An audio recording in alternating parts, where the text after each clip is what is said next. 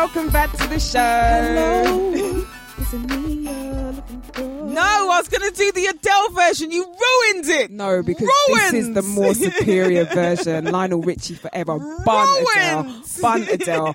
Big up to two girls and a mic. It's the weekly podcast. We are back. Why do I sound like Normski from 1993? This ain't dance energy. Everybody, I'm bad. She's bad. We're here. You're there. We've been Listen drinking. To the show. We've been drinking. Oh my God. It's Shez's birthday. Oi, oi. We've had a little bit of champagne, so we're a little bit lit. So, you know, I want to say a welcome to everybody. Big up all the new Big listeners the that we have. Ooh, tell me about it, Lala. Well, apparently I was listening to a certain show called Cut the Chat, who I thought we were supposed to be sharing the same network, but apparently... I thought they were our brother show. They were. I was listening and intently. I was listening to Femi, like, really talk about all the political stuff going on. You know, shout that's Femi's thing. Shouts out to Femi. And he was going in. I was like, oh, I didn't know about that, Femi. Thank you for enlightening me. Then ignorant somebody at the end of the show just ruined the vibe. Name names. The one, Demon the Barber. Right, that's what he shall be named that forever. I'm like, I thought this boy was my brother. Vex that What does he do? So basically, Ace is doing what he's supposed to be doing. So you know he was on our show, Cheryl. Right, on our time, as was Femi, because we invited them. Because onto two girls we're showing them love. Like, come and do our show. Let's do a combined thing. Yeah, but it was two girls on the mic featuring FT. Cut the Chat on our day, so they came through, did the show on their show that I listened to. This Demon is asking Ace, where's the show? Why you not? I'm like questioning him. Ace is a grown man. How dare he? question. What does he mean? So where's Ace, the show? So Ace was like, the show's already up. It's on the two girls on the mic. So, clutch his pearls. Oh my God! What do you mean it's on their side? How? What? Demon got vexed. Demon, I hope you're listening. Demon, right? All kinds of vexes. So I'm like, is this kind of hate coming? You see, you should put it up on our page. Like, why are you sending people there? Like, you can't share. I was like, you know what, Damon? Let me pick up my phone. I voice note him. I said, Damon. Why you can't? You must learn to share. You must learn. You never struck me as being a selfish person, Damon. Was like having a go at Ace because you can still listen. He's our producer, okay? But what I will say is we do have extra listeners now, because I did see a little spike in our listenership on that particular show. So I want to shout outs to all the newcomers, Thank you for coming. Right? Welcome. Clearly you've seen the light. Welcome. You know where it is. You know what it's at. You don't need to take abuse from Damon anymore. All he does is go in there and moan anyway. So welcome. All right? Welcome. As for you, Damon, this podcast. As for you will learn to share. You're going to learn today. And Damon, Lee, Femi, and even Ace, you all owe me birthday presents. Get it right. Okay, La, on with the show. Okay. Right. Where was we? Beyonce, man. She took my life. And you mentioned Carla Marie. I've got a message for Carla Marie. I need to put down my drink for this. Nah, listen. When you write songs like that, you need to give us pre-warning. Because now what it is that whenever I see a puddle or some piece of water in the roadside, I want to jump in it and I want to kick up my foot. She already got me lit from the BT Awards with her and Kendrick Lamar. But when that bass drops in, I'm like, freedom, cut me loose. Oh my God. It's just that whole stage setting is like, I want some water. Yeah, I need to. I actually posted on my Instagram this guy. He filmed himself in his bathroom with this black towel wrapped around him, and then he had two pillowcases on his arm and some stringy sitting on his head, which is supposed to be hair. And he was playing freedom and kicking up the water in the bath. I'm done. It's just like, these people take it too far. Too much. But I understood what he was talking about, because that's how I feel. It does make you want to do that. When I see a puddle. It does make you want to do that. That song is just amazing. I think Joe Budden has actually not remixed it. He's taken that beat and he's done his version. Really? And he was saying that he just sees it as kind of like a seminal song of our times, especially in regards to everything that's happened and everything. So he just spit his, whatever his verses. And it's in keeping with the same thing. Yeah. Right. So I'm going to look that up. All right, cool. So... you know, shouts out to Carla Marie for that. Thank you for like setting my soul on fire and having me look at puddles in a totally different way now. And Beyonce, I will see you again next year. Defo. Hopefully. And yeah, so that was that. Come back from Glasgow now. Garage Nation. How was that? Do you know what? Last year was better. Of course, I'm telling you. It wasn't bad. It was all right. Returns. Yeah. I think the reason why last year was better is everyone was really excited because, you know, it's garage music, like festival settings. Why not? Sounds like a plan. And it was popping. Like, I didn't have one bad thing to say about it. They had Heartless Crew as one of the headliners. Miss Dynamite was there. She was great. I think they had a lot of acts there this year, which they didn't have last year. Right. And I don't know if that worked better last year. They had too many acts to the point where some of the acts, you could tell that their time was less than what it would have been. Like, Danae was on there for all of, like, 2 minutes. Oh, really? So we were like, what's going on here? And they were running behind. I think they just had too much going on. It's like you needed to spread that out a bit more.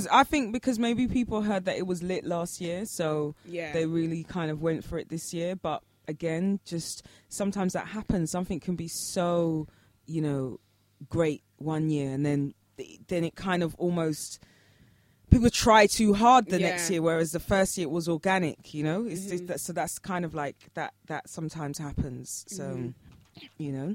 So yeah, so that was it was all right. Would you go again next year?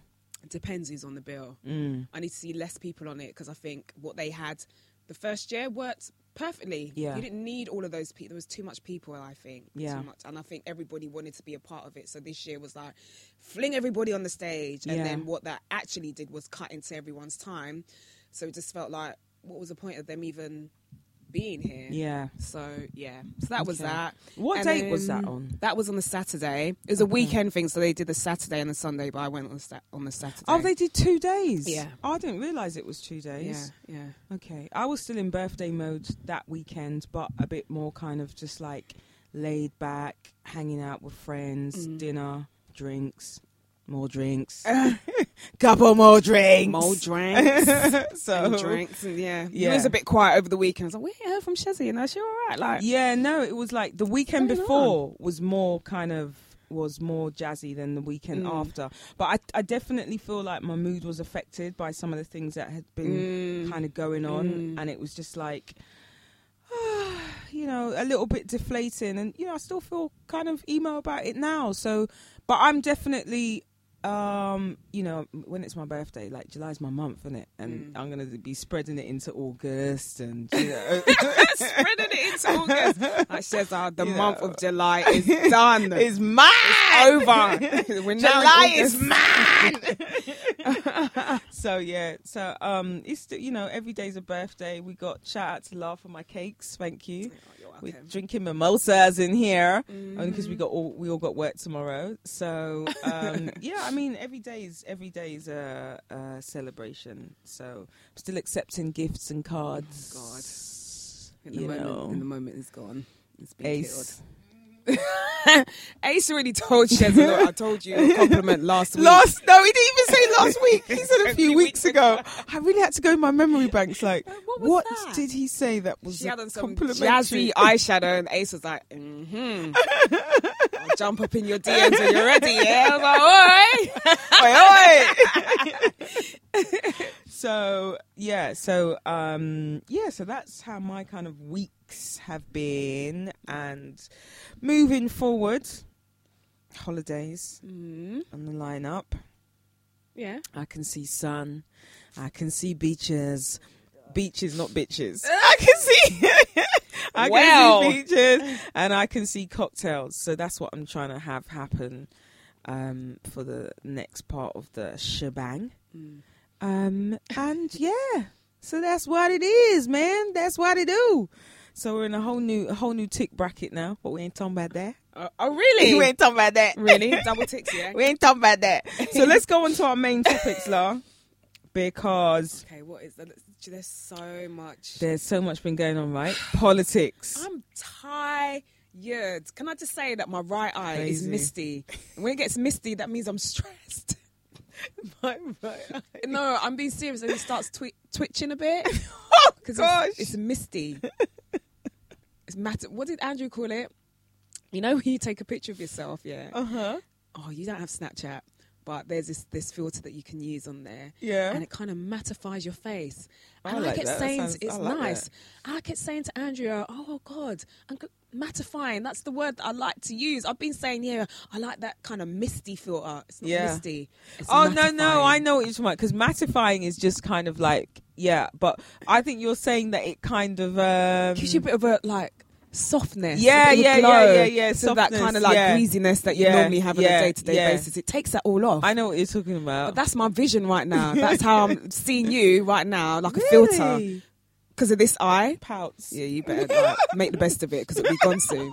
But I'm telling you, I'm tired of all the BS that's been going on, and I don't know where to start, Shazza. So can we just start from the top in terms of politics though? Yeah. So Bojo, Boris Johnson, a.k.a. Bojo, like, let me just tell you what this motherfucker here did. Wait, can I have some more champagne? I need to get drunk for this. He wants to lead Britain. He was doing Brexit, yeah? He was like, yeah, let's Brexit this mofo. So he's going to Brexit us into hell. So Britain decides, you know, that... their one little island, let me not say Britain anyway, decides that the one island, you know, that they think is so great, Great Britain, will be better off out of the European Union, right? Can I just tell you, on that evening that they were doing the vote, so I tried to stay up. Yeah. I was on my sofa. I was like, I need to see this, because like this is history in the making. But I thought we're going to stay because, you know, we're a sensible... set of persons.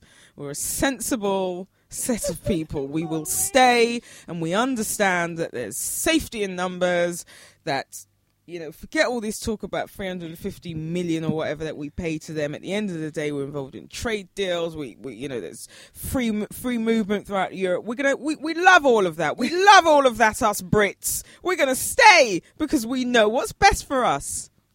Wah, wah.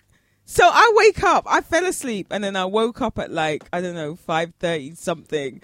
And I was like, oh, gosh, I've fallen asleep. Okay, let me quickly turn back on the TV and just see what's going on here.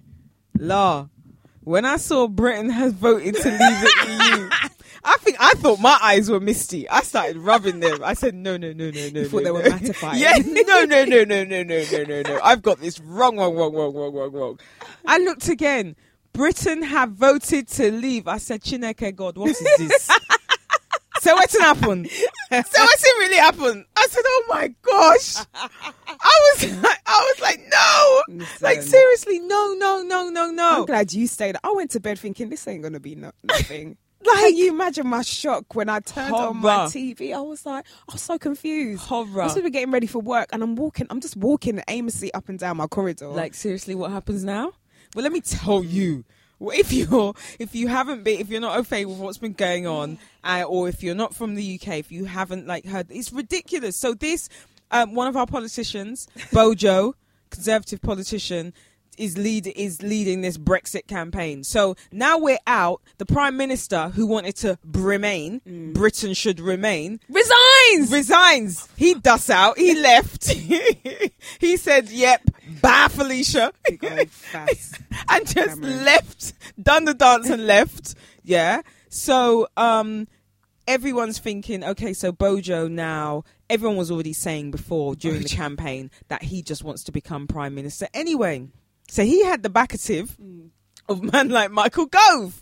So just before all the announcements, or just before the end of all the announcements of people who are, you know, throwing their hat into the ring about, you know, they're going to stand to be PM because David Cameron and his ever absent top lip have just gone.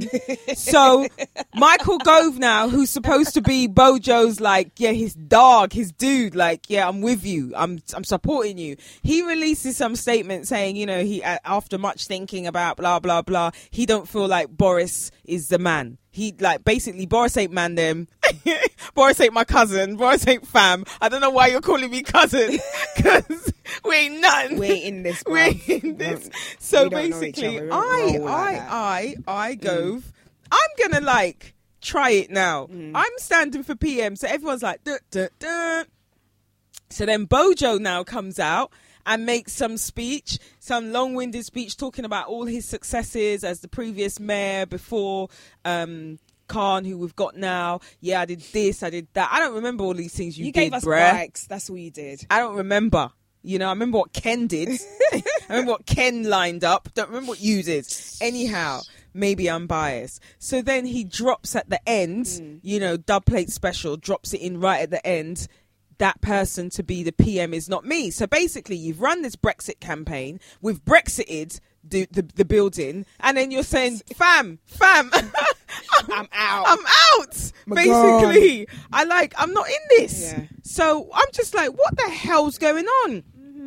This anyway, people saying this buffoon could never have been prime minister anyway. He hasn't got the mind for it. He's an intelligent man, but he hasn't got attention to detail. He won't be able to run a country, etc., etc. Not even a tap. But this is the thing. Okay, so you're out, and people are just like ridiculing him. How could he do this? Etc., etc. So, Conservative Party then have to run a leadership race. Theresa May comes out as top dog. Big ups to Theresa. People are saying, oh, look, we've got another woman in power. Isn't that progress? Let's see. Another topic for another show. Let's see. Her speech, was cool. Her speech was cool about everything that she wants to effect change upon. She mentioned black people being discriminated against within the legal justice system. She mentioned, you know, the lack of resources for mental health people who suffer from mental health issues. She mentioned that young people like not being able to buy houses, etc. So she touched upon those hot topics. Yep. But let's see if she can follow through, because remember, at the end of the day, she's a Conservative. So all this chit chat, let's see where it gets to, and we'll leave it at that. Then Bojo. Like Bojo, who started talking about watermelon smiles, who started telling people that... Just when you think he has gone through the door, he gets brought back. My man comes back like... spectacular fashion. Because Theresa May decided it would be a good idea to make this buffoon the foreign secretary of this here country. Can you imagine? We're going to hell. Can you imagine? This man, as you with the watermelon smart, like he's got to talk to other people from other countries and kind of, you know, broker deals with them and relate to them and, you know, have great dialogue with them and like meet them on a certain level. Yeah. This flipping fool, that's what you've given him. Foreign secretary. The one that wanted to remain the great island alone outside of away from people that don't look like him. So you've made him the foreign. Do you know what the word foreign means? Oh no, yeah, no, this country's palpably aware of that. You know, they're very aware of that. I can't, you couldn't make this up. You couldn't. People are saying that you couldn't. You know, it's better than what's that program on that show on Netflix? Is it House of Cards or something? About politics. I don't watch it, but they're just saying it's got more twists and turns than you know, political dramas, clearly fictional dramas like that, and it's crazy. It really is crazy. So David Cameron, the day when he came, was it the day that he came out to announce that you know, Theresa May's in, I'm out, and then when he's walking, apparently when he walked back into 10 Downing Street, people caught him on audio humming to himself, like do do do do, like no care in the world. This is what these people are dealing with. It's all to me, it feels like it's so just bad. All a big game to them. It's all a big game to them. So while we're seeing, you know, the value of the pound plummet and everyone's worrying about, is the value of my home plummeting, and, you know, interest rates apparently going to take a cut, or they're going to be cut to another all-time low. And there was something else that the Bank of England said. I can't even remember. I heard it briefly on the news on my way down here. I'm just like, you know, people are really shocked and worried about these things. But my man... humming simple tunes to himself, just thinking. I think they take this as a joke. I think they think this is a game. I'm all right, Jack. I'm all right. God, somebody said to me, "Oh, you know, because I was looking at pictures of David Cameron and Samantha Cameron. And she always looks stressed, like whenever she's that, always looks stressed and quite miserable looking. And she's like, oh, I guess it's quite stressful for her. I'm like, stressful? Stressful? Do you understand what kind of life they're going to have after this? What stress? They've moved into a £17 million house. They are fine.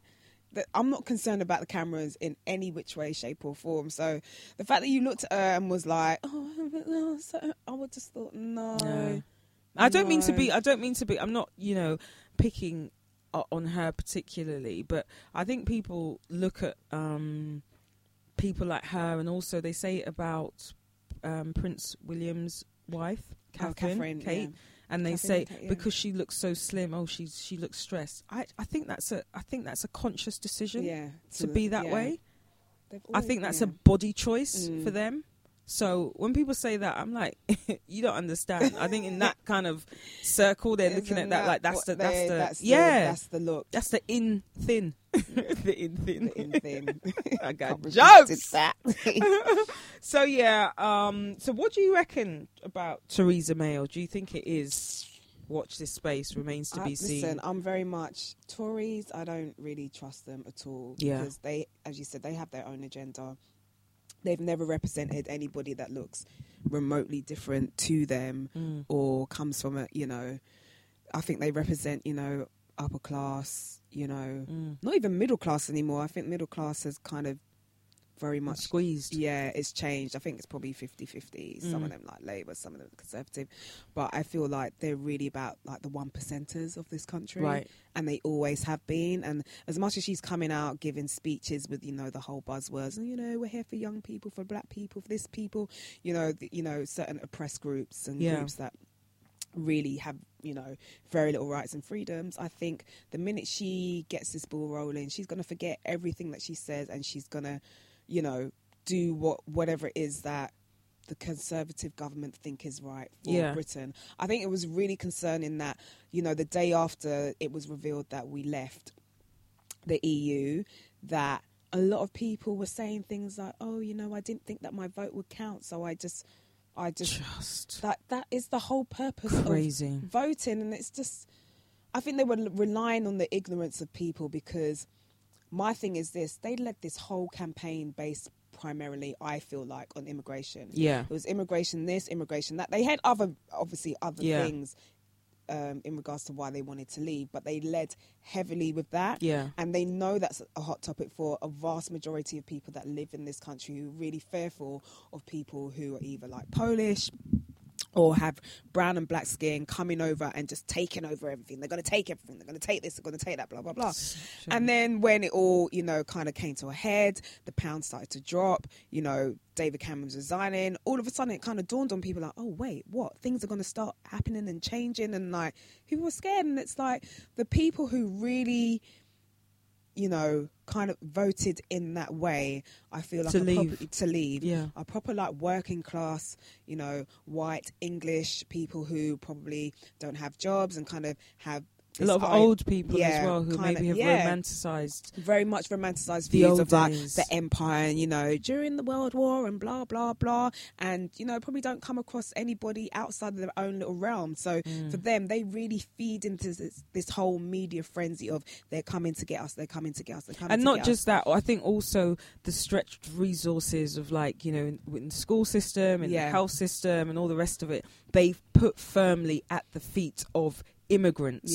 They don't kind of see that when there are cuts and stuff being made by successive governments, but in particular that the one that we've just had in this current government, because of what happened in the banking crisis and all the rest of it, they're not really joining those dots. They're just seeing all these immigrants are in, which is true on the face of it, and then all our resources are stretched, which is true on the face of it. And they put those two truisms together and then say, right, it's all the immigrants' fault then. It's not the fault of maybe governments who aren't maybe putting a bit more pressure on the 1 percenters to spread wealth a bit more throughout society and throughout our public services, so that we don't have situations where people are I can't remember, is it the North Middlesex Hospital the other day came under fire? They said that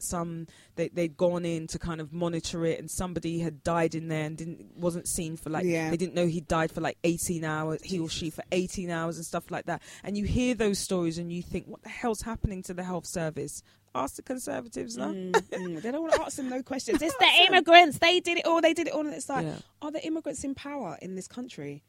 Do you know what's funny as well? I've had two random Twitter trolls come on my Twitter. I don't know these people. I feel like there's people out there that have created Twitter accounts just to kind of go at people, yeah, for no apparent reason. So with everything that's going on with Brexit, all the madness that's going on in America. Yeah. So I think I tweeted something in regards to, I've had a wonderful weekend. I've really felt the love. I've had a great time with Beyoncé, and then I did Garage Nation, spent it with friends, and then I, finished it off with Black Lives Matter. It's been great. And that was it. So then what's great about Black Lives Matter? I'm like, who are you? Like, where'd you come at? Mm. And more fool me, because I engaged with this idiot, and what I should have done was press the block button. Yeah. But no. But it was I kind of wanted to hear block and delete. What he had to say. What was his main beef? And then I kind of went on his page and I saw that he was literally going through Twitter just attacking people who were saying Black Lives Matter, Black Lives Matter. Why are you concerning yourself with something that's happening? In America, you're from Britain, blah, blah, blah. And he just went on and on and on. So, we were having our little back and forths. And what kind of transpired was that he was from Birmingham, he's white, he's working class. And he was saying that, everything is for people who don't look like me and blah, blah, blah. And like, I don't see racism anymore. Racism doesn't happen. Mm. I'm like, you're from Birmingham. Really? Okay, cool. So, but right. He's white. He's white, middle class. Racism doesn't happen. Yeah. And that, he, everything is that's created around his area is for, the Asian people. I think where he lives is a strong Asian threshold down there. And he was having a moan about that. So I'm like, so why don't you go and campaign? If it bothers you so much, go and do something about it rather than sitting there and having a moan if you feel it's unjust. Gang banging on your keyboard. Yeah, exactly. Like, why are you here? Oh, I'm just trying to have a debate. I just want to understand. I'm not here to teach you. Like when I you don't want to understand. Yeah, it's like you don't want to understand. I'm like, look, there's a wealth of information out there. If you need to find out about the plight of black and white people or any oppressed group, you can go Google, Bing, Yahoo, all of those resources are at your fingertips. Your local library. Yeah, I don't have the time. I did learn about. If it hasn't been closed down. Do you know what I mean? By the government. Thank you. I learned about. I did educate myself. I went to school and everything. I'm like, school isn't the only place where you can get an education. Like, expand your mind. Like, it's not just you and your four walls. And I just thought to myself, this is Britain right here, this guy that I'm talking to. Yeah. There's a lot of disenfranchised, young, white, working class people who strongly believe that it's the fault of brown and black people as to why they are in the situation that they are in. But what they fail to realise is that the reason that you're in the situation that you're in is because there are people who are in power that look like you but aren't in the same class as you, but you're fighting people like me. Mm.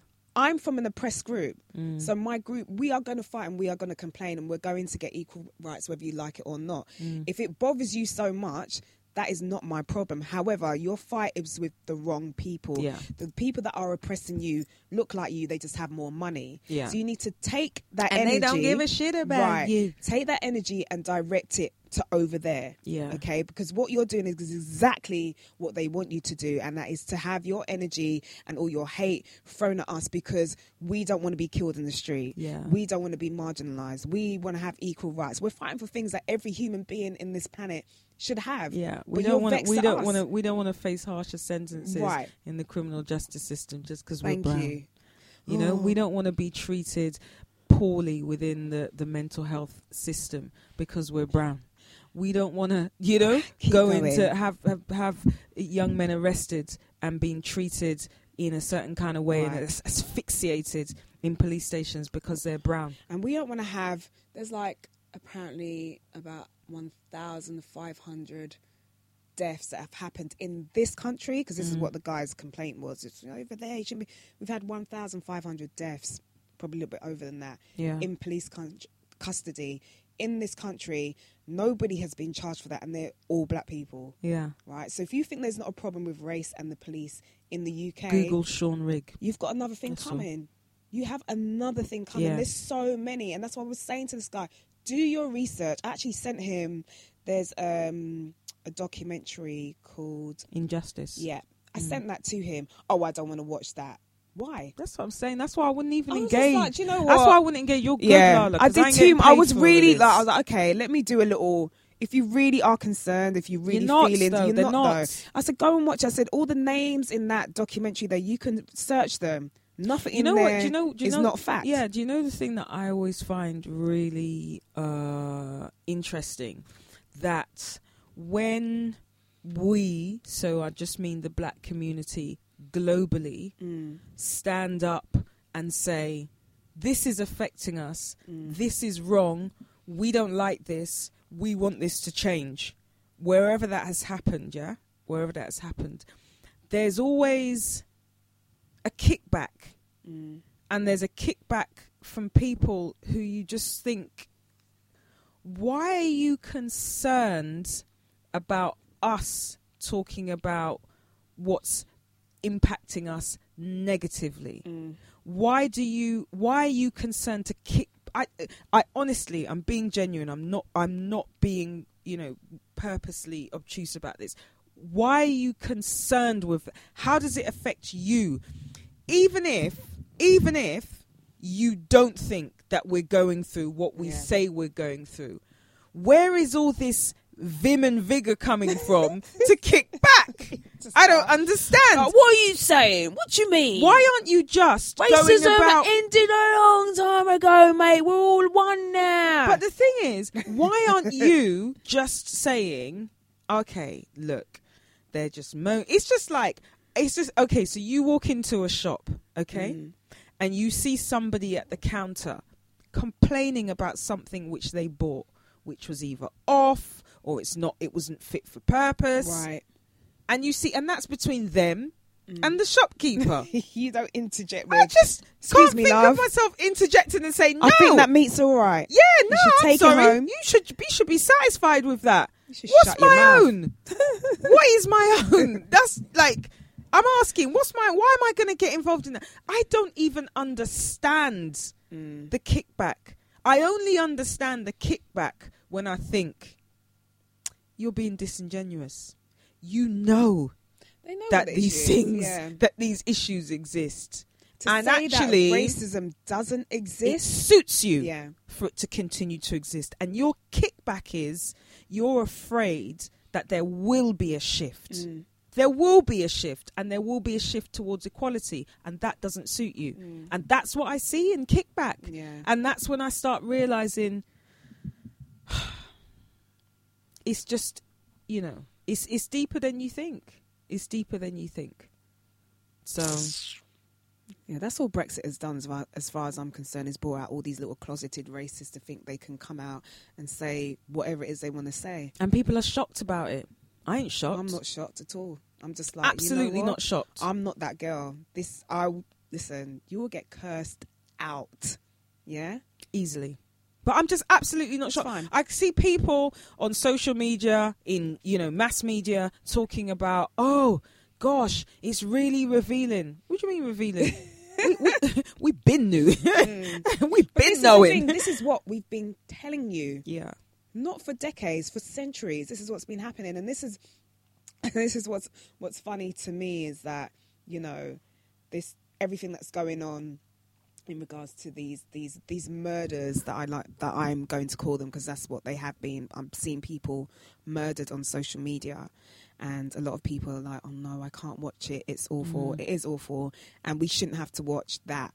But however, it's almost becoming like a bit of a necessary evil, only because this is something that we've been saying for God knows how long. And now, because it's a visual thing, now it's in your face. Now you can't deny what the tapes are showing you. There's still people out there denying it. There's still people out there denying it. However, it's like these killings are going to get worse, and you're going to see how we are disproportionately targeted and not given the same you know, the same rights or the same freedoms or the same, you know, kind of... Or even the same compassion. Yeah, man. Nothing. It's like our black bodies that, like, mean nothing. Like, and to see that, it just burns my soul. With the, you know, the Philando Castile kind of incident, that got me... I haven't watched it, can't watch it. That got me slightly more than Alton Sterling. Saw that only, and that because was enough for me.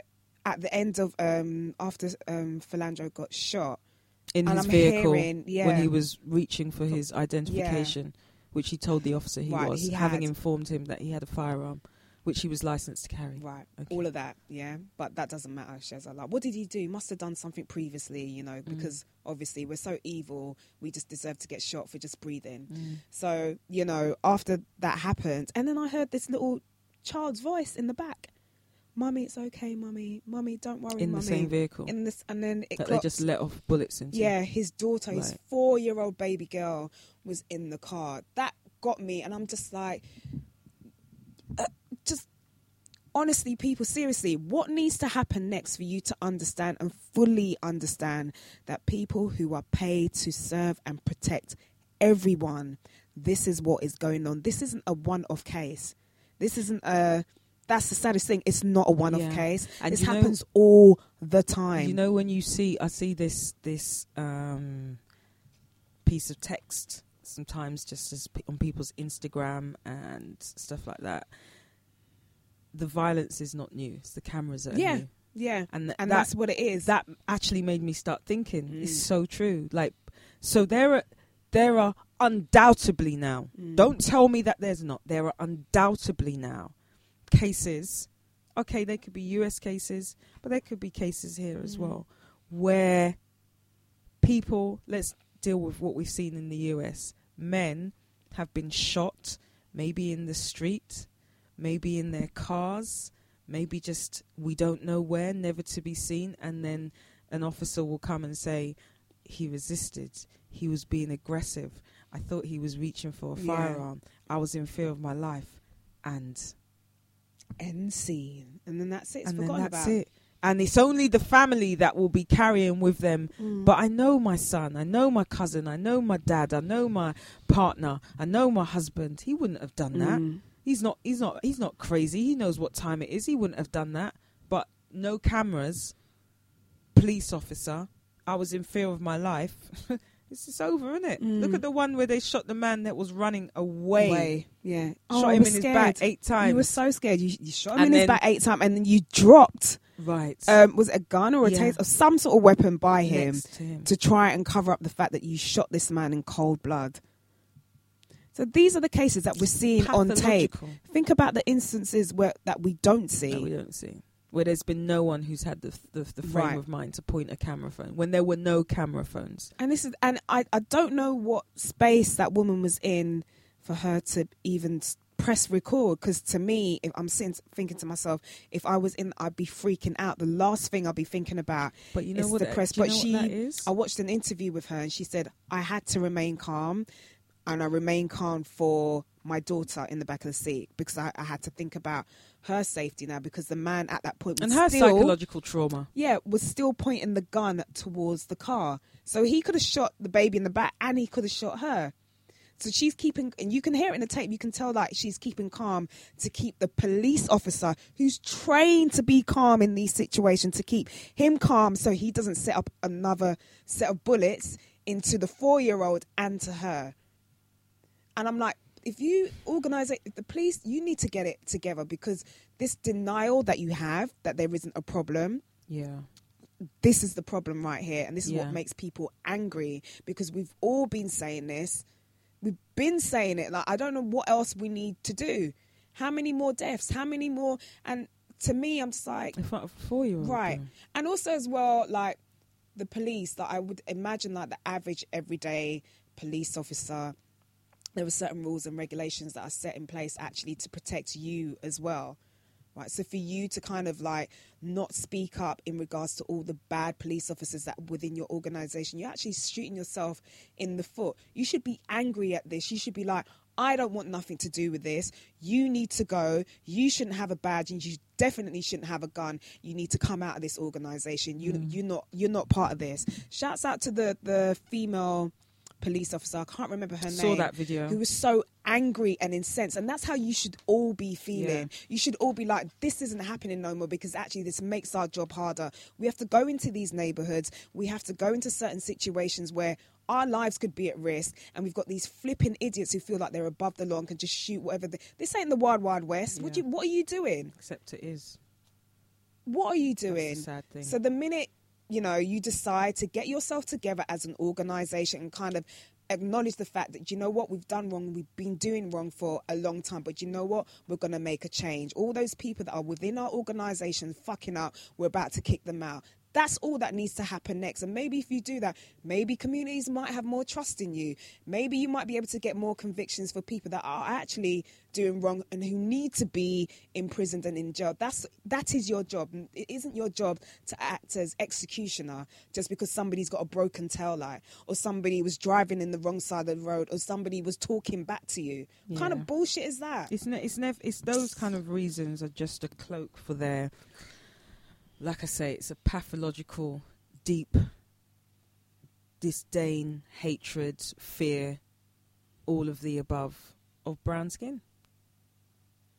And it's disgusting. Oh, man. It's making me not want to go to the States. I don't want to give my money to a government that looks at people that looks like me and thinks that they are dispensable. Yeah, no, disposable. I don't want to do that. I really don't. And this is somebody who travels to the States a lot. So for me to go out there and say that and be like, nah, I can't put my money into your economy. If you've got a man up there called Mr. Trump, who is, you know, to me, part of the problem of this as well, because the way that he's been inciting certain things that have been going on right about now, America's not the place I want to be. Yeah.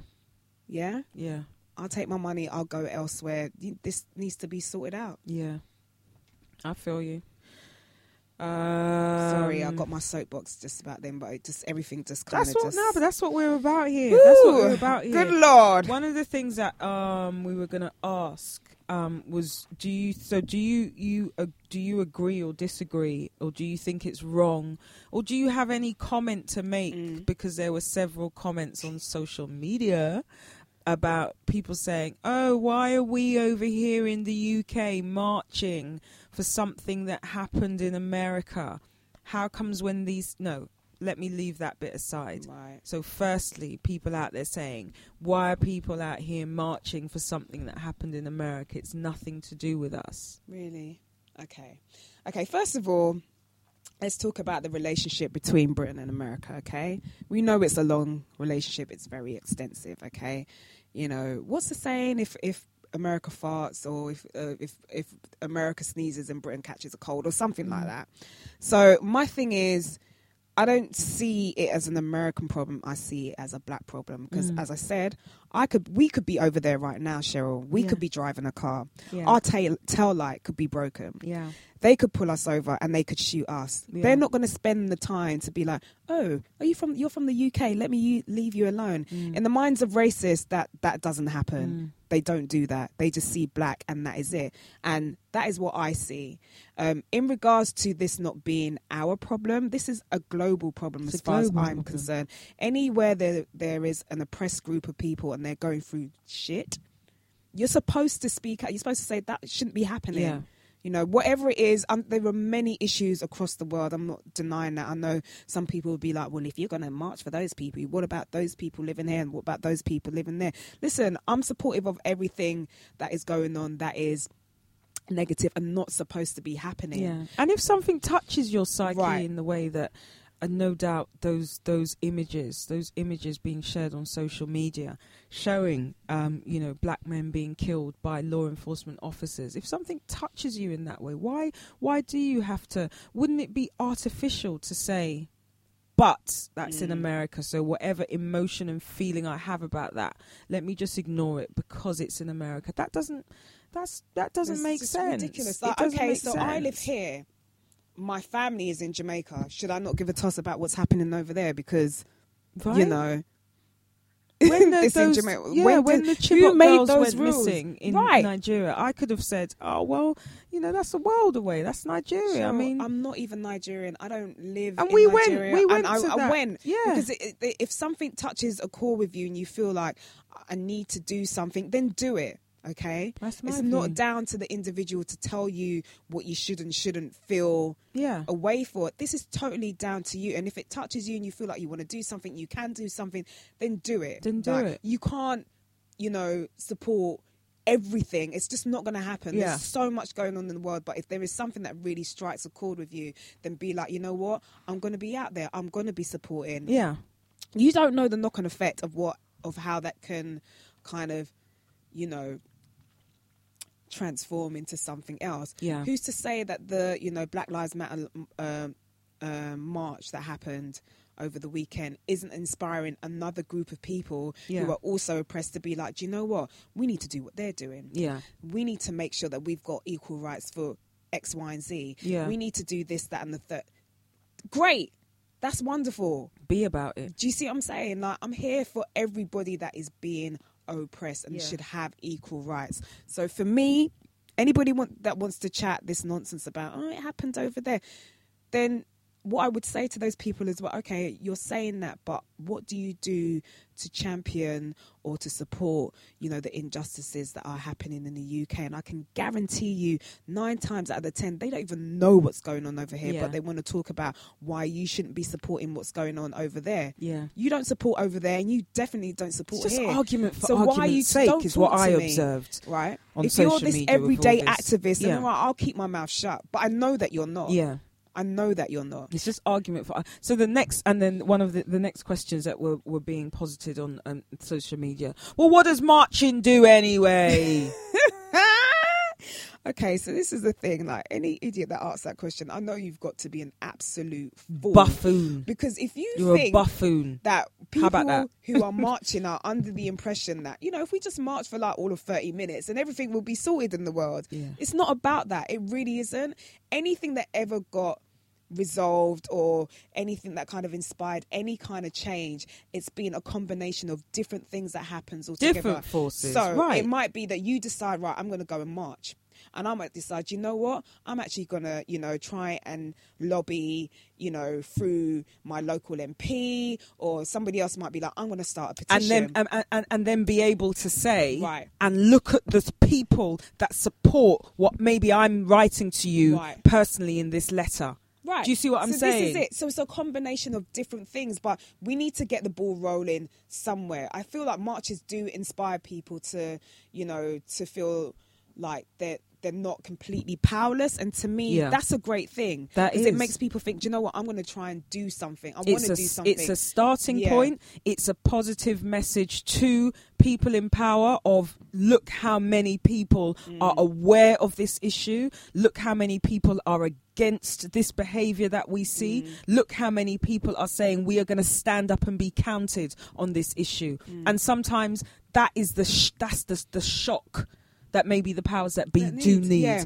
And they're sitting on their hands. They don't have to do anything until people get together and get active and say, this ain't going down. Yeah. We've put you in this position. We're paying you. You're going to change it, whether you like it or not. Yeah. You're going to do this. We're going to get equal rights. Okay? Case study. Poll tax. You don't have to like me. Yeah. You don't have to do none of that stuff. Right. But I'm going to get what is mine. And that is the bottom line of everything. For anybody to be out there and actually complaining and be like mortified by the fact that people who are oppressed and have been oppressed and been saying it for God knows how long, and you have an issue with that, you have an issue with equal rights. Equal, do you know what that word means? No, do you know the thing is a number of people don't. That's another subject. A number of people don't, and that's why there is that kickback, what we were talking about before, because people don't understand what true equality means. They just think it means this, be exactly the same as this, forgetting context, forgetting history, forgetting all the rest of it. But they don't. But the thing, as a comment that I just made was, look at what happened when the poll tax was introduced. Yeah. People, listen, went bananas. They weren't having it. They were like, are you kidding me? They were out there in the country. I live in this country. You take everything, every little penny I get, and now you want to fling poll tax on top. Marching turned into like riots, disturbance. You've lost your ever-loving mind. And they had to change it. They had to. You know what's funny about that? Because that affected everybody. It didn't matter if you were black, white, Asian, whatever. And people were like, nah, this country bleeds me dry enough. I've got no poll tax for you. So it had to happen. And it's like, revolution will always happen. Change. And it's like, what's the Gil Scott Heron song? The revolution will not be televised, but actually it is being televised in this day and age, because of the internet. And like, you know, I said before, this is where the internet is slightly a blessing, because we live in a very visual society now. If people don't see it, it's not true. People need to see things. People needed to see Philando Castile being shot like that. They needed to see Alton Sterling, and I don't want to see anybody dying like that in that way on TV, knowing that they've got family and people who are going to be watching that forever. However, when it comes to black people and us losing our lives, nobody has ever believed us in the numbers that we've been saying. We are being oppressed, we're being treated poorly by the people who are supposed to be looking after us, and it's not happening. It's come to a day and age in 2016 where this has to be filmed for people to say, rah, they ain't lying. But there's still people. There's still people who are fighting it. The Tommy Lahrens of this world, the Fox Newses of this world. He should have not. The Donald Trumps of this world. What were they doing? Why were they out there? Why was he or she dressed like that? They shouldn't have taught that. They shouldn't have done this. They shouldn't have. Shut up. There's even you know that old guy that people, there were pictures of him going around the internet, and he had like a greyed beard, and people were saying, oh, he looks great for 74. Then it turned out he wasn't 74, he's 54, and he doesn't look so good without the beard, and people were calling him Mr. Steal Your Grandma. Even he came out with some, you know, he used his 15 seconds of fame to come out with some bollocks about, oh, it's just some respectability politics. I mean, if you talk politely and don't wear sagging pants and all of that crap, all of that bull crap, you know, these kind of things can be avoided and all of that shit. No, it can't, because, you know, Philando Castile wasn't any of those things. He wasn't even driving the car. He was in the passenger side. We know ID. That these things happen. Cooperating. So we need to say it. This is what is happening. Stop making excuses for people who will literally blow you away just by looking at them wrong. Yeah. I'm not here for it. Yeah. It's ridiculous. Oh, dear. Black Lives Matter. I'm telling you. Oh, did you see the hashtag where they were like, oh, did Black Lives Matter... Did all lives matter when? Yeah. And people give examples as to when, you know, obviously we were being oppressed, and there was no all lives matter then. They just left us to just get trampled on, and you know, and it's just like, and this is the reason. And any fool will tell you clearly all lives matter. However, we have an issue with the police and them acknowledging the fact that they are totally messed up when it comes to people of colour. It's everything. It's not just the police, the whole criminal justice system, both here and in the US. But the thing is, it always amazes me that people choose, when they see the hashtag and the statement Black Lives Matter, to read implicitly into that only Black Lives Matter. I just wonder why. Where do you get only? You know, why don't you see Black Lives Matter as well? Why does that never come to your small mind? And then that's when I'm going to be looking at you out of the side of my eye, because if you read it like that, that's your that's your inherent kickback. You don't want us to matter. That's why you see Black Lives Matter. You're like, no. Outrage. Did you see what Fetty Wap tweeted? No. Was it something about his children are mixed race? Wait, all lives matter, but my kids are mixed. Oh, everybody was like, what are you talking about? That's what I'm saying. We've got to stop making these. Stop doing it. We've got to stop lauding these people. Okay, you made a tune. You made couple tunes. And now don't get me wrong, Faye. I bounced to those tunes. Like Trap Queen, was it? Banned. Great. But do you know what? this is where people need to start looking at the music, taking the music for what it is. But you see the artists, leave them over have there. No expectations. Yeah. Have low expectations, very low expectations. In fact. My kids are mixed. What the hell? What? Foolishness. So you think your children are exempt from racism because they've got a mixture of different races? Oh, gosh. Okay. In America as well. It's very tough. Right. Can you imagine? We've never come across a situation where police officers, but wait, hang on a minute. You look like you've got a bit of white in you. I'm going to leave you be. I'm going to leave you alone. Because you can extend your white. Is your mum white or is your dad white? Which is it?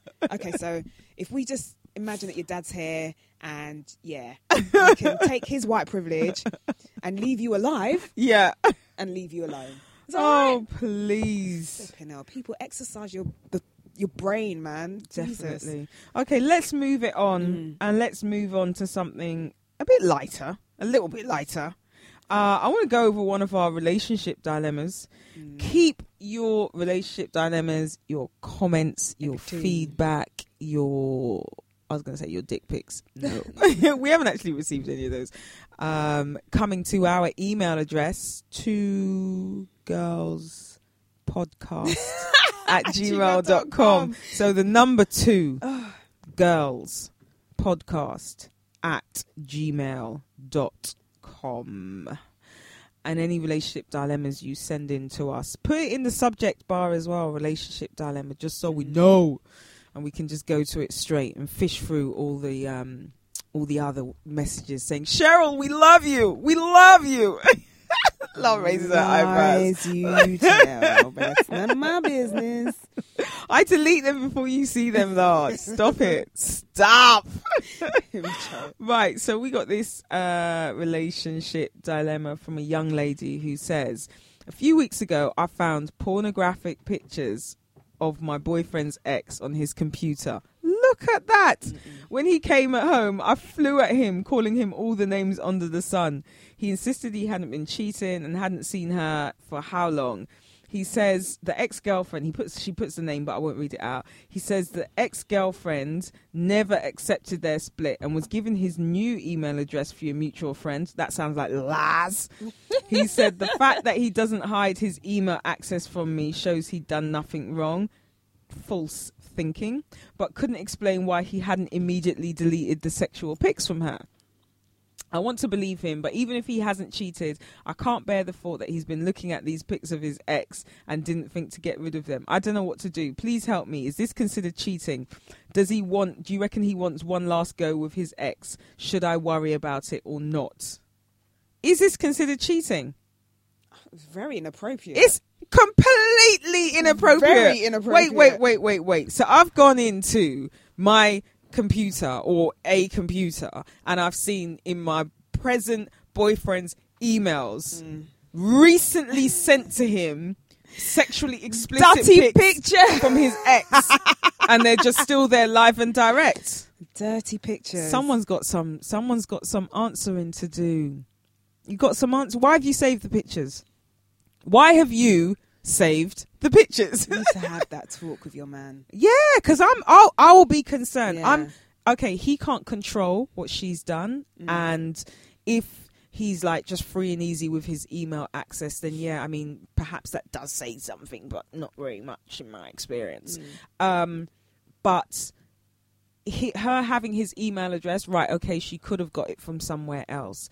But for her to think that she could get away with without receiving some kind of what are you doing? Like, don't ever do that again. Some kind of rebuke from him, that she thought she could actually send those pictures, and she did send them. And then, taking it a step further, he kept them.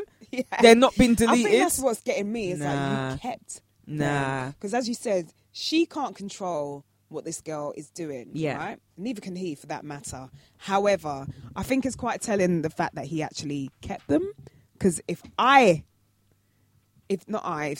she if she kept pictures of her ex's kind of, nudes or whatever it is, inappropriate pics, can you imagine the furore that would happen? Exactly. Yeah. If a dude sent her a dick pic and she just kept it and it's just there, I would...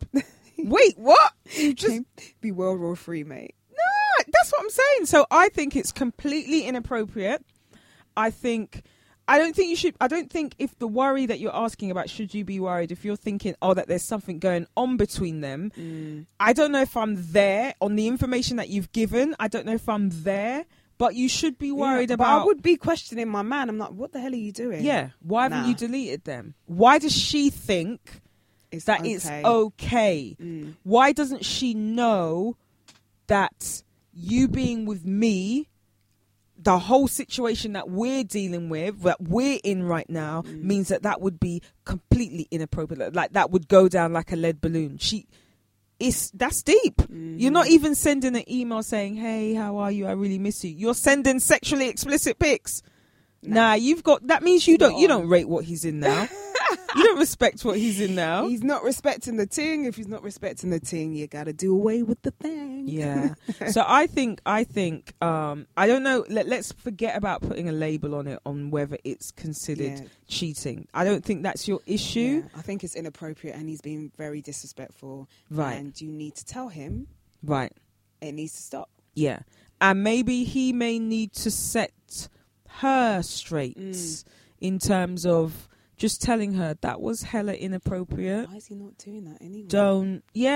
That's what you need to do. If listen, you may well just be going through the inbox. The inbox ain't the place to be. I'm gonna tell you this. The scent box is the place to be. Yeah, like, that's what you need to be going through. How are you responding? Right. That's what you need to be going through. Forget the inbox. Forget what's coming in. Look at what's going out. Box.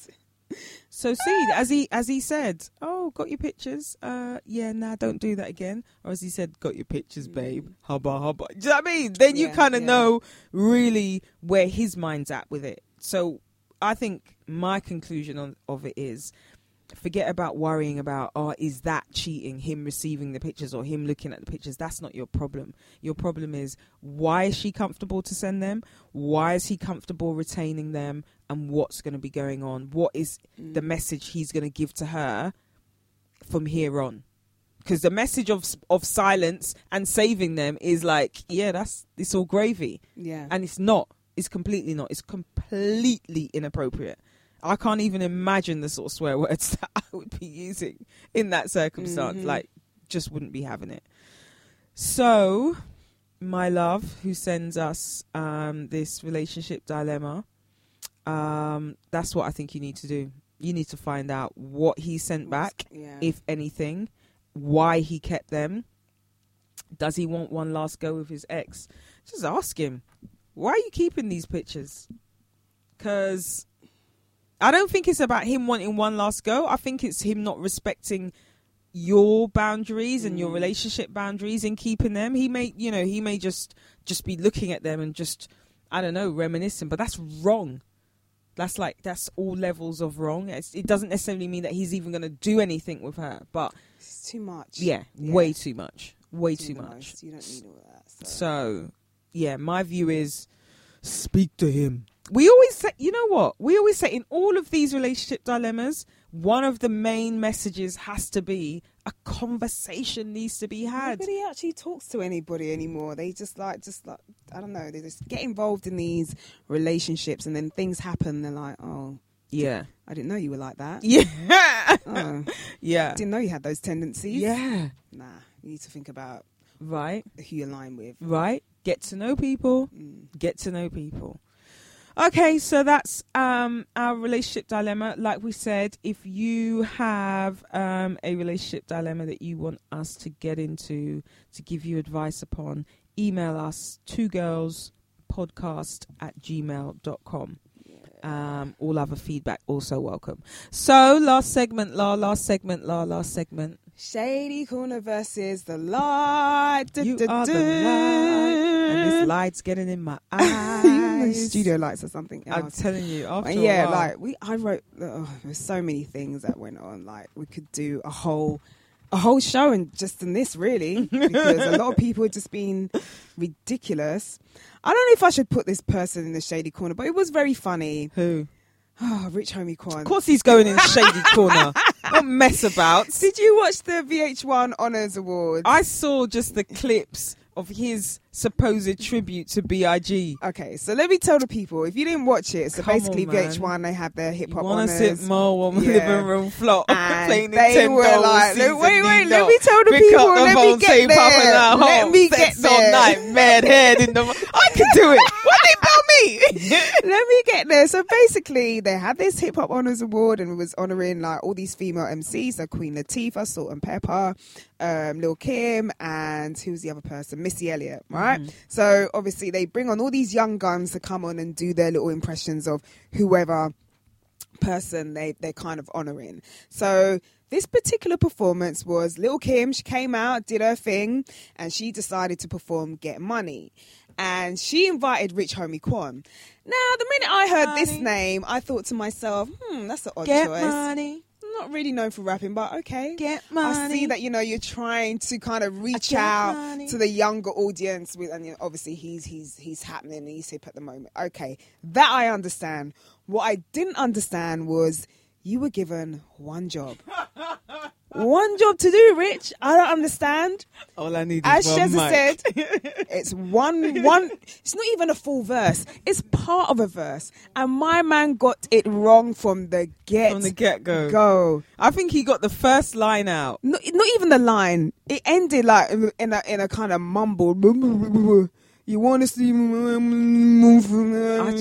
Yeah, put your hands up. And Kim was there trying to rescue it, but it's like it's such a classic song. Yeah, if you get that wrong, we can't. All gotta know. So Kim, you couldn't save him. He couldn't save. Came out with a Coogee sweater and everything, and he still messed up. I know, Vicky is rolling in his grave right now. Like, why did you get this fool to do my song? This was ridiculous. Wasn't there no one else available? Probably not. I don't know. I really don't know. I was thinking, then I thought, so who else could have, you know, VH1 got to do this with Lil' Kim? Mm. But then I think to myself, actually, it would have to be someone like a Rich Homie Quan, because I don't think they could maybe not afford the likes of like a J. Cole or a Kendrick Lamar or, you know, somebody that actually can piece words together. Yeah, but to a beat. I don't think it would have worked with, you know, Kendrick, wrong coast. I don't think it would have worked. But he's from Atlanta. Yeah, but then it's still the wrong look, isn't it? It's still the wrong look. Because Biggie's like, party and bullshit. Yeah, so it needs to be that kind of vibe of a entertainer. But the point I'm making is that Biggie's a lyricist, Kendrick Lamar's a lyricist, J. Cole's a lyricist, Rich Homie Quan, no disrespect, is not. He's a mumbler. So my thing is, he's a mumbler. Why don't you get somebody who is a modern day lyricist to do that? But then I think Kendrick and J. Cole, all these people are kind of quite, I don't mean to be mean, but they're probably a little bit out of the pay grade budget for this award show. I couldn't really, I don't think it was that level, that vibe. Do you know what I mean? Even the ones that came out to honor Kim, do you see what I mean? It's the, but that's what I'm saying, they got the younger my hands going down, these young the lower who they think are the up and comers, let's get them to do which I'm totally fine with, but they just need to be able to, it's a 16 bar. Oh. You couldn't do a six. You just couldn't do it. You want to see? You found that Coogee sweater though, innit? You found the Coogee sweater, but you couldn't go to Google and get the lyrics. Not even on your phone or on the back of your hand. You got to go in shape. Shut up before you go in there. Idiot. Are you putting me in shady corner? Yes. But I'm just trying to do what the Rich Homie Quan did. No, the moment's gone. He ruined it. Ruined a perfectly good song. For that, you forever stay in shady corner. Yeah, he's definitely getting shady corner because I love B.I.G. Yeah. And those lyrics were classics. So, yeah. Oh, who else is going in there? Oh, David Hay. We need to talk about this. Because this man... I can't. This man... Let me get my... Where's my phone? Where is it? Sorry, people. Give me a second. Oreo, you know. He, I don't know what's going on with people. And I don't know if it's because, you know, again, he's part of the whole UK team who thinks that, you know, things that happen outside of the UK is not important, or no, because they're completely unaware of things that go on here. You know, whatever. I feel like he had a Pharrell moment, a new black moment. Oh, boy. Even Pharrell looks like he's getting himself together, but yeah. He is. Here it is. He gets it now. So David Hay decided to tweet, UK police treat us brothers a lot better than they do in the USA. This one wanted to take us back to her place. So that was a picture of him with a white female police officer. Yeah, sandwiched next to my husband. Joshua. Anthony Joshua. How dare you include him in this tweet, first of all. I was speaking to him about that. I was saying, Anthony, never again. Just mind yourself there. Step away from Femi, or is it Yemi? Which one is that? They're going to ruin you.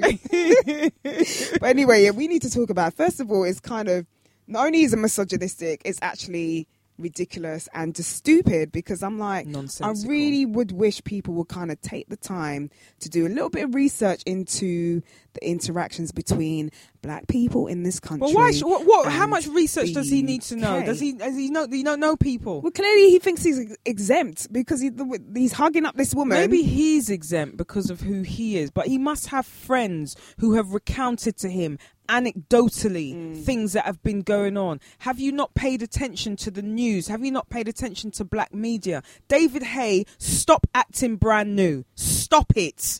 And as somebody pointed out in my my comments below, oh, much better, eh? ?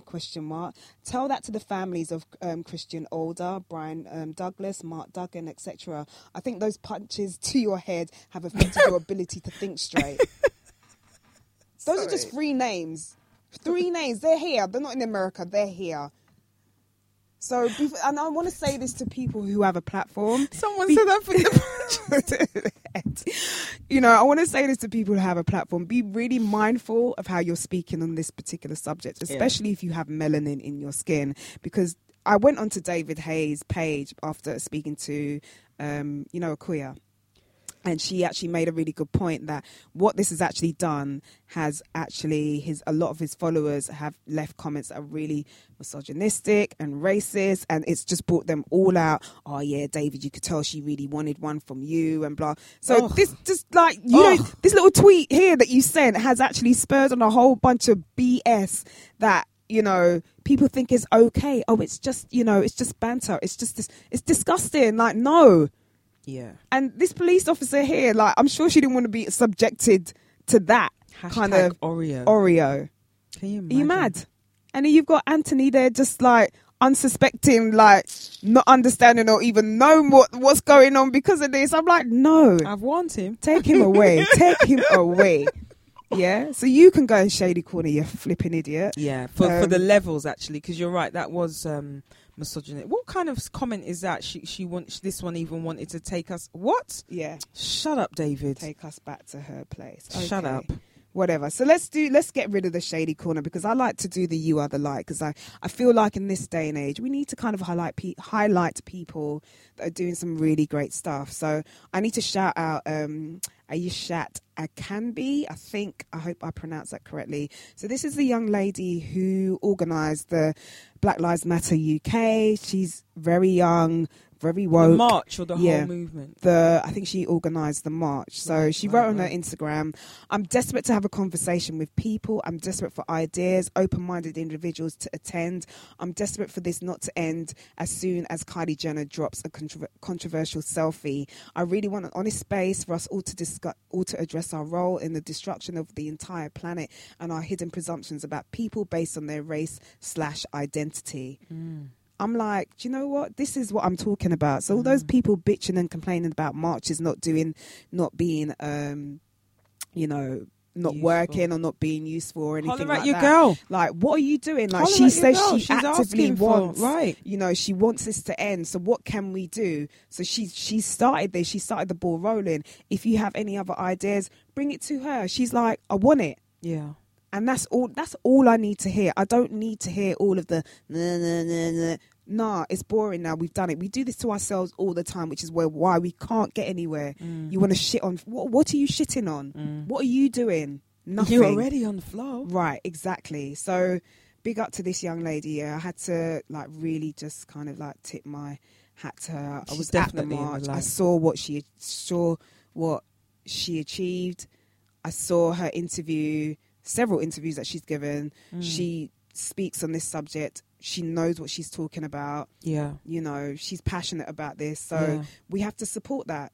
Don't downgrade what she's doing and other people for that matter. Whilst not doing anything. Right. Or being an armchair activist. Exactly. So shouts out to her. Another person. She's into the light. She is in the light very much. Jennifer Aniston.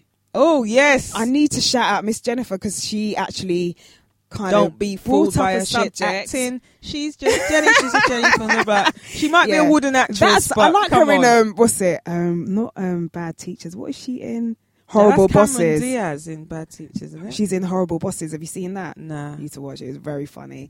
So shouts out to Jennifer Aniston. So basically, Jennifer, for as long as I can remember, ever since she split up with Brad Pitt, people just been in her business, for years and years and years and years. And it's just like, leave this woman alone. Yeah. Jesus Christ, it's ridiculous. Like how they're just obsessed with like whether or not she's gonna have a baby, whether or not she's married. Like I even remember at one point when Brad and Angelina were together for a good amount of time. They already had their 50 children and they were still like, oh, do you think Brad and Jennifer will get back together? Like, are you still running with this? This is boring. Mm. She must get fed up of it on a regular basis. And I think it's all come to a head now where she literally just said, I need for people to keep their eyes off my uterus. I'm not bothering you, don't bother me. Yeah, because the media were running stories, not about Brad anymore, but about her being apparently pregnant.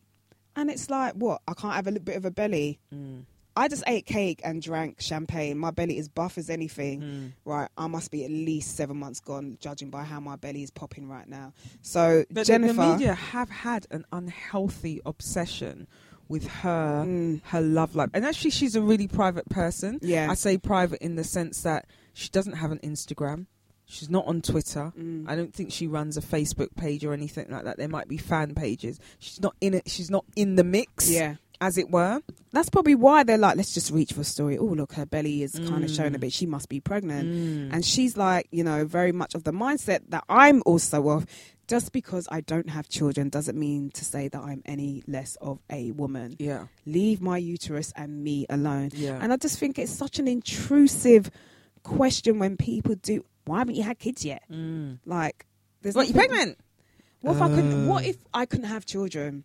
What if I didn't want children? What if my man that I'm with doesn't want to have children, or he can't have children? You're there all up in my boat, asking me everything and everything, and at the same time, the people that are asking you don't even look after their own children. So you lot need to leave people alone and actually respect people who make the decision that actually I don't want kids, because there are a whole bunch of people out there having children. They don't even want them and they're mistreating them and abusing them. So rather you go and spend your time and your attention on them, you're here in Jennifer Aniston's business.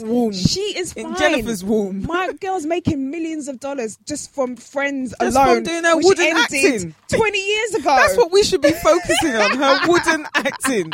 But no, we're focusing on her womb, her lady parts. And you know what she said, for real, it's unhealthy. It is. It's unhealthy. It's objectification. It's unhealthy. That focus. And then we as a society, you know, her statement that she put out actually went a bit deeper. And I actually did rate her for it. She was saying that we as a society then absorb it and accept it. Mm. We accept it as, I'm paraphrasing, but we accept it as acceptable discourse in the media, that you can be talking about how pretty a woman is or how unpretty she is or whether she's married, and then suddenly it becomes our acceptance that these are judgment factors to be had of women. Yeah. And they're not. They're absolutely not. We get to self-decide what we want for ourselves, whether that's to be married, whether that's not to be married, whether that's to have children, whether that's not to have children. And the focus on it as a judgment call, as a hierarchy, as a some kind of points-based system for what makes a woman. That's all levels of wrong. And she highlighted that. So Jennifer Aniston, definitely, listen, you ain't no Courtney Cox of the acting world. Out of order. I know. Shezza, that was Shezza's words, Jen. I still like it. But you know what? Rachel, aka Rachel. You are in the light. No, shouts out to you, man. I get them questions all the time. I'm like, leave me and mine. Just stop it. Do you know what?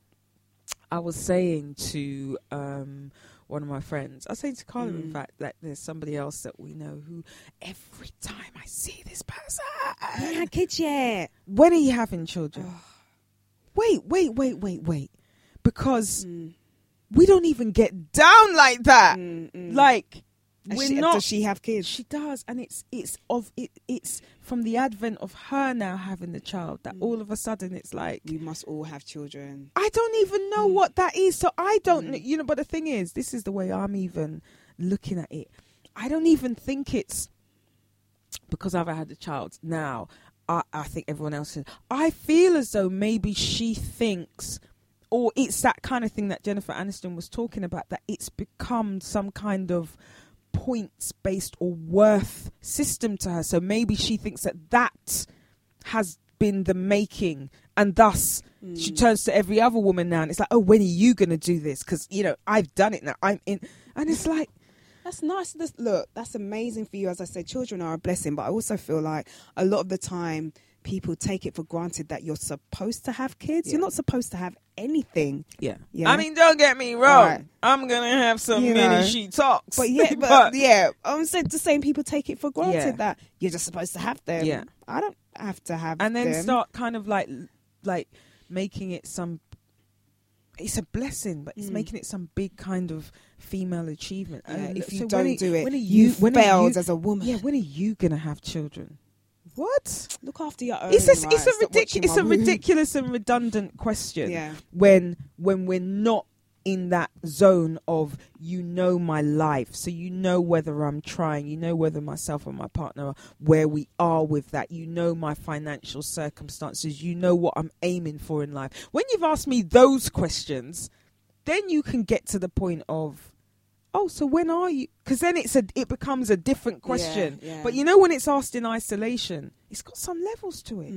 It's got some levels. When you gonna have children? What's wrong with you? This that's the whole tone of it. Thing. You can tell from the tone. I can tell when people are asking. They'll be like, "Oh, have you got any kids yet?" Somebody who I haven't seen maybe for years, and maybe they've got kids. Obviously, we're at a certain age yet, and they're trying to find out what's going on. You say, "Oh no, I haven't got any kids," and then they just leave it at that, and it's fine. Then you get the other type who are like, "Oh my god, you ain't got no kids yet! Oh my god, like it's this big thing, like dude, it's fine. I don't have any, you do. It's not, congratulations!" It's not, and they keep going on about it, and you just kick them in the throat. I think that's because it's where they find their worth, right?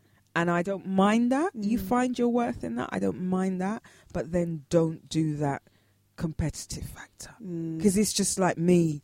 Like say, oh my God, you don't have any GCSEs. Oh my God, you don't have a car. Really? Oh my God. Who does that? Idiots. Who does that? When nobody's judging anybody by that. Everyone's just trying to live. Can I live? Ace, I think that should be the title of the show. Can I live? Please, so we moved away from, this is about Jennifer from the block going into into the light. So she can go into the light. Shout out to everyone that made my birthday a great one. Aww. You can go into the light. Shout out to Sade. Yeah, Beyonce and Sade go into the lights.